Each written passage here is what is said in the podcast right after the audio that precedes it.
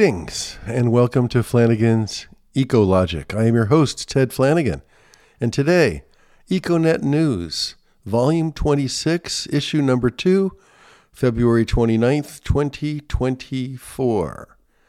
Flanigan's Net Positive Solar is surging. Utility scale solar is surging. This past year was a record year. Solar, was 49.3% of all U.S. capacity additions in 2023. Solar now constitutes 7.9% of the nation's total available generating capacity, tying hydropower. Combined with wind, biomass, and geothermal resources, renewables are now 29% of total U.S. generating capacity. Solar is rising and fast. Solar's capacity is expected to exceed wind and coal in the next three years. The U.S. Energy Information Administration reports that 18.4 gigawatts of solar was installed in 2023, double the prior year. That is expected to double again in 2024. Texas will add the most solar, followed by California and Florida. Developers are expected to add at least 36.4 gigawatts of solar in 2024.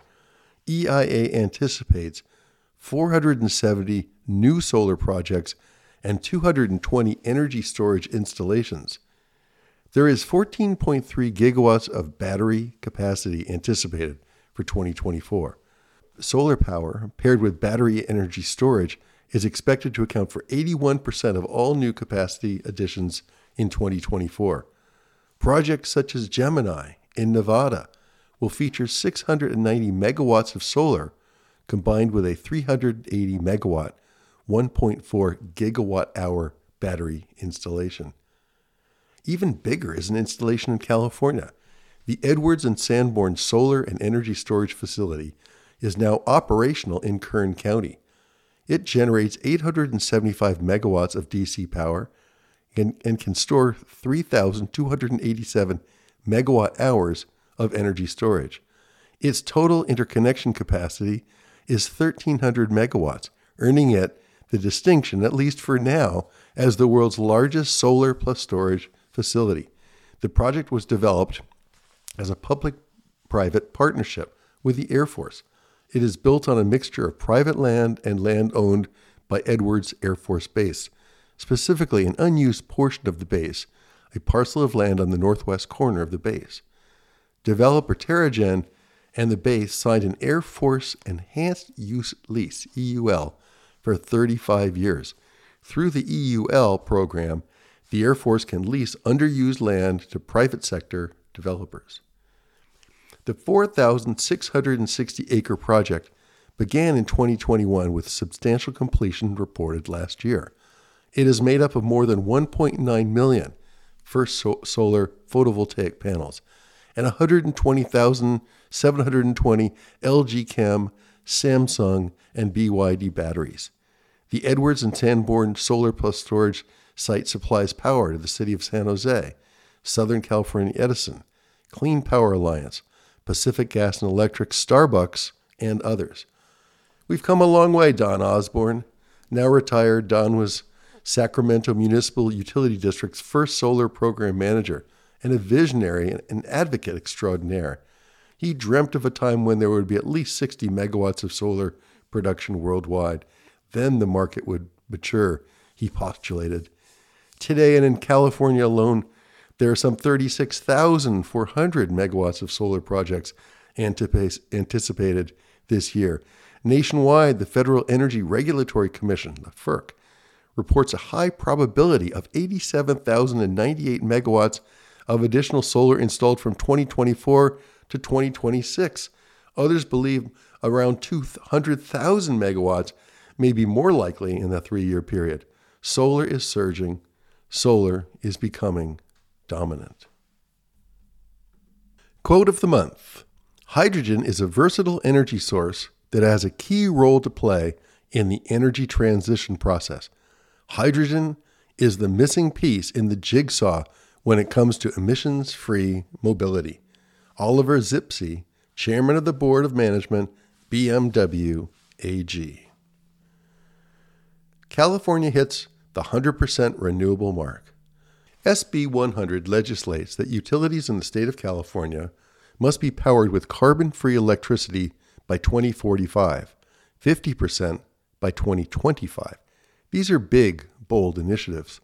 Remarkably, the state's utilities are on track to reach the 2025 goal, and the 100% target is coming into sight too. The target is coming into sight with proof of concept. Several times now, the entire state of California has been powered by renewable energy. This has been achieved in Germany and Spain, and even Texas was 70% renewably powered one Sunday this month, 83% carbon free when factoring in nuclear. In California, the first time was May 8, 2022, when renewables provided 103% of co- consumer demand. This year, the California Independent System Operator, CAISO, has reported that it has hit the 100% mark several times. On Sunday, February 18th, at 11:10 in the morning, and for the third time in 9 days, renewables power the entire grid. On that day, the CAISO reported that renewables generated 108% of consumption fulfilled by wind, 8.96, geothermal, 5.28%, small hydro 1.71%, big hydro 5.92%, and solar 86.25%. At these times, fossil fuels are not totally eliminated. As the sun goes down, solar capacity has to be replaced quickly with hydro and natural gas plants. Many of the large gas plants aren't designed to be turned on quickly. They take four to eight hours to ramp up. Thus, some of them must be left on to respond to and to meet the sundown demand. The result is that on some days, excess renewable power is exported out of state, and in worst cases, solar farms are turned off because there's simply too much power on the grid. To address the excess, batteries are being deployed. Good news energy storage has grown 20 fold in the past two and a half years in California. BMW's Hydrogen series. While automakers around the world are going battery electric, BMW Group considers itself to be an absolute pioneer in the hydrogen fuel cell EV space. It is supporting innovations and policies to shore up hydrogen technology, particularly green hydrogen. After four years in development, BMW has launched the BMW iX5 hydrogen pilot fleet. The new iX5 vehicles are now out on the road. The pilot fleet deployed worldwide will be used for trial and demonstration purposes. The iX5's hydrogen fuel cell system was developed by BMW at its Munich Research and Innovation Center. BMW gets the fuel cells from Toyota Motor, Motor Corporation. The companies have been collaborating since 2013 on the fuel cell drives. Backing up a bit, electric vehicles come in different forms. Battery electric electric vehicles use batteries to store and discharge power to electric motors that propel the car. Fuel cell electric vehicles, FCEVs, have a tank of hydrogen on board. The hydrogen is then run through a fuel cell to generate electricity to power electric motors that propel the car. Each BMW iX5 has two fuel cell tanks on board that each hold three kilograms of hydrogen. This gives the car a range of 504 miles. Refueling takes only three to four minutes. FCEVs, like all cars, have an auxiliary battery to start the car and to power non traction accessories. To make things complex, a hydrogen FCEV, like a battery EV, also has a traction battery on board for two reasons. It's just a lot smaller than that for a battery electric EV. First, the fuel cell generator feeds power to a high performance lithium ion battery, which is highly responsive and can deliver up to 295 kilowatts and 401 horsepower. The battery smooths out the power delivered from the fuel cell with the option to turn off or idle the fuel cell during low power needs. Second, FCEVs use the battery for recapturing braking energy, providing extra power during short acceleration events. Munich, Germany is BMW's hometown. At its famous Bavarian plant there, it has produced motorcycles and later cars since 1922. Marking a fundamental shift, BMW will cease production of internal combustion ICE vehicles at the end of 2026. The plant will have manufactured ICE vehicles for 75 years. Thanks to a 650 million euro investment, the plant will be entirely sh- shifted over to production of EVs. Taos's Electric Snowcat. The Taos Valley Ski Resort in New Mexico is a B certified ski resort. It has a net zero target of 2030. It has already deployed electric snowmobiles, utility terrain vehicles, and snowblowers. Taos now boasts that it is the first ski area in America with a fully electric snowcat, snow groomers that pack snow and create idyllic skiing, snowboarding, and snowmobile trail conditions. The Prinoth Group is an Italian company that specializes in producing heavy equipment for challenging conditions. Things like moving earth, grooming snow, and managing vegetation. It launched its first all electric snow groomer in 2022, the Husky E Motion. The Prinoth Snowcats have a number of benefits. They are more powerful than diesel models, with an instant torque of 1,000 newton meters, a unit of torque, also known as moment. The cats have 180 kW, 245 horsepower battery, with a storage capacity of 100 or 200 kilowatt hours, the latter providing power for three hours. They are quieter and cut carbon emissions by 1,100 pounds per shift. The first Husky E-Motion was purchased by the city of Oslo, Norway where all city owned vehicles and machines must be emissions free by 2025. The Husky E-Motion was put in service at Holmenkollen, preparing World Cup trails. The next Husky slated for America will be headed to the Sleepy Hollow Inn Ski and Bike Center in Huntington, Vermont. Speaking of ski areas, the United States has lost 23% of its snowpack since 1955. The ski areas are relying on supplemental, artificial snowmaking systems that pipe water uphill and then use energy intensive compressors to power snow guns. Gains have been made making this equipment more efficient and less at odds with climate protection. An initiative managed by Efficiency Vermont some years ago, the Great Snow Gun Roundup, replaced 10,000 outdated models, the new models using 80% less energy. Super Green Super Bowl. This year's Super Bowl 58 was remarkable. It was the most watched event in the U.S. television history. According to Nielsen ratings, the game drew 123.7 million viewers, and fully 202.4 million viewers watched at least part of the game. It was also the longest Super Bowl in history, being one of the only two of the 58 Super Bowls to go into overtime. It was also remarkable in that it was powered with green and clean energy, with no greenhouse gases. Some called it an environmental milestone, powered entirely by renewable energy.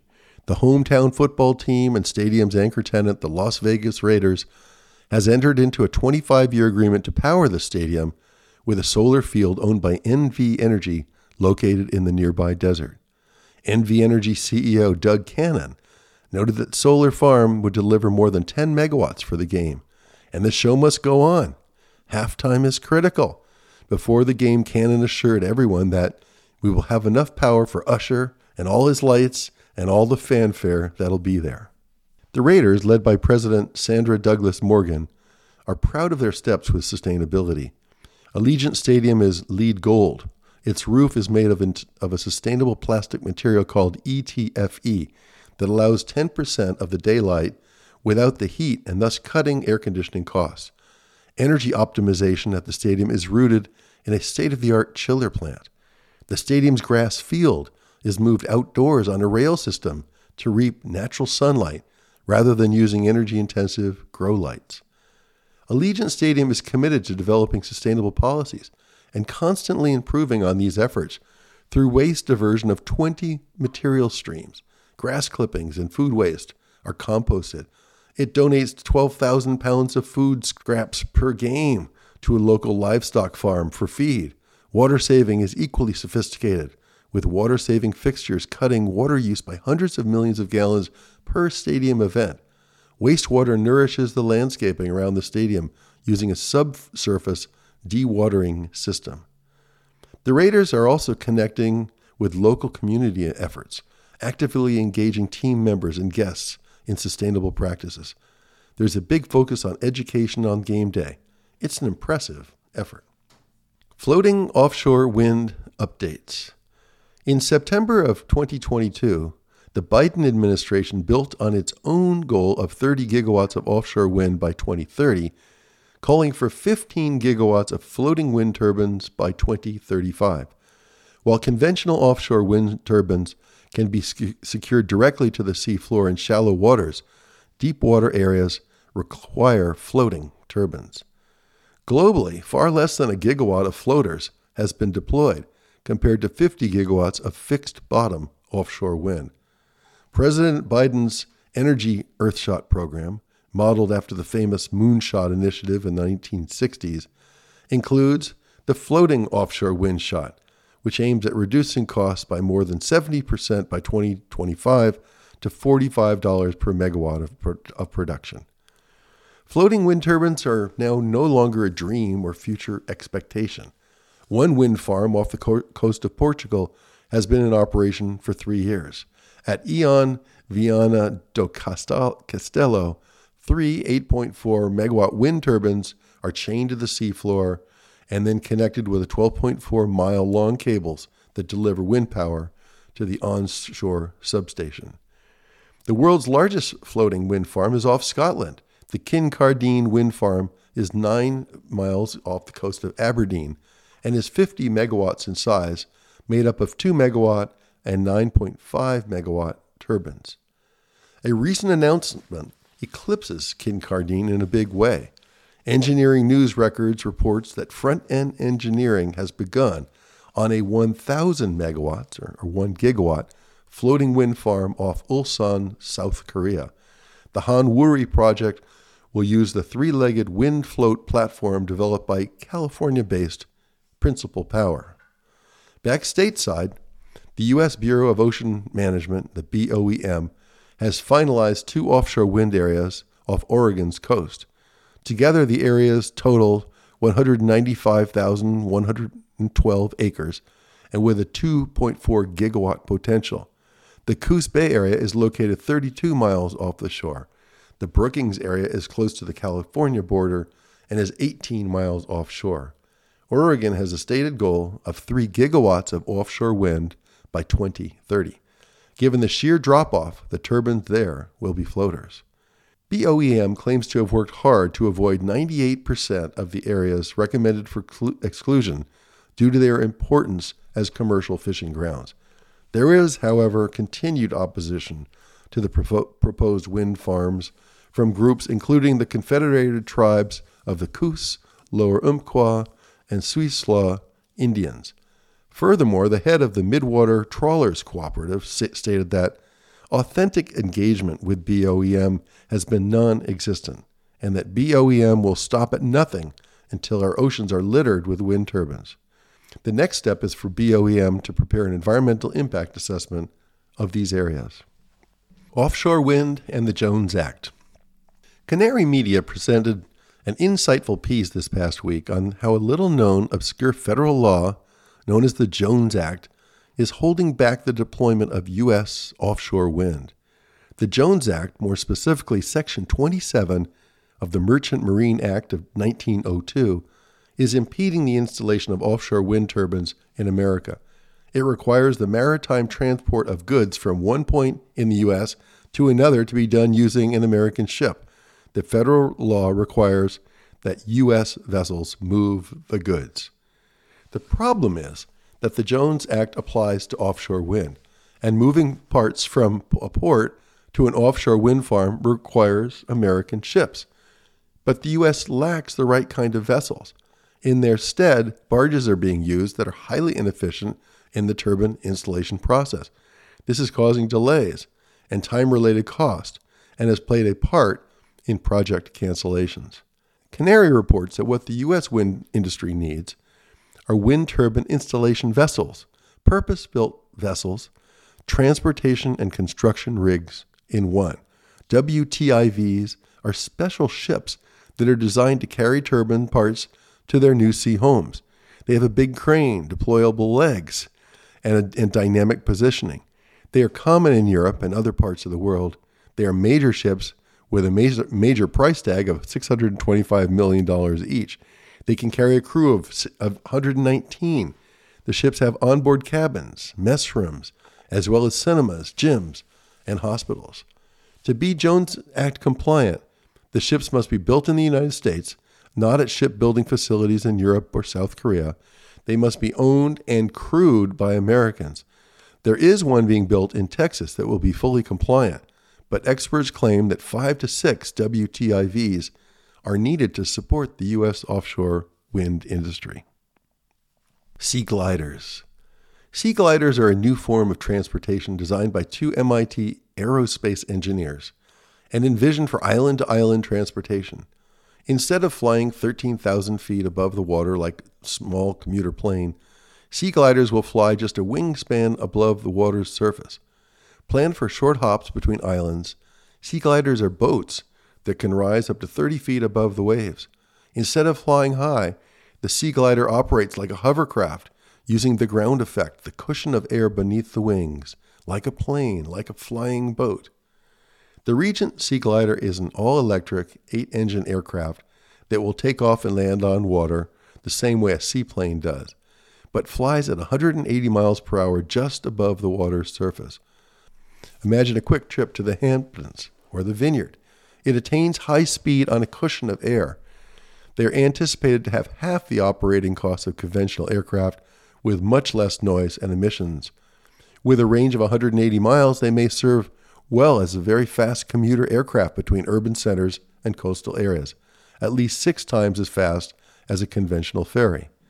The Sea Gliders are being funded by the Founder Group, a group of investors including Mark Cuban, owner of the Dallas Mavericks. Lunching and learning the power of the increment. A few days ago, I was pleased to be the motivational lunch and learn speaker for a corporation that is focused on climate change and its employees' actions to promote sustainability. It was for the State of California State Compensation Insurance Fund Workers' Comp and was a half hour long, followed by a wide range of questions.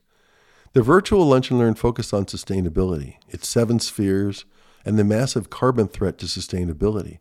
Then the focus was on our individual carbon footprints, and then how to cut carbon in our lives in both really simple and big ways from installing LEDs, carpooling, buying locally, to reducing packaging.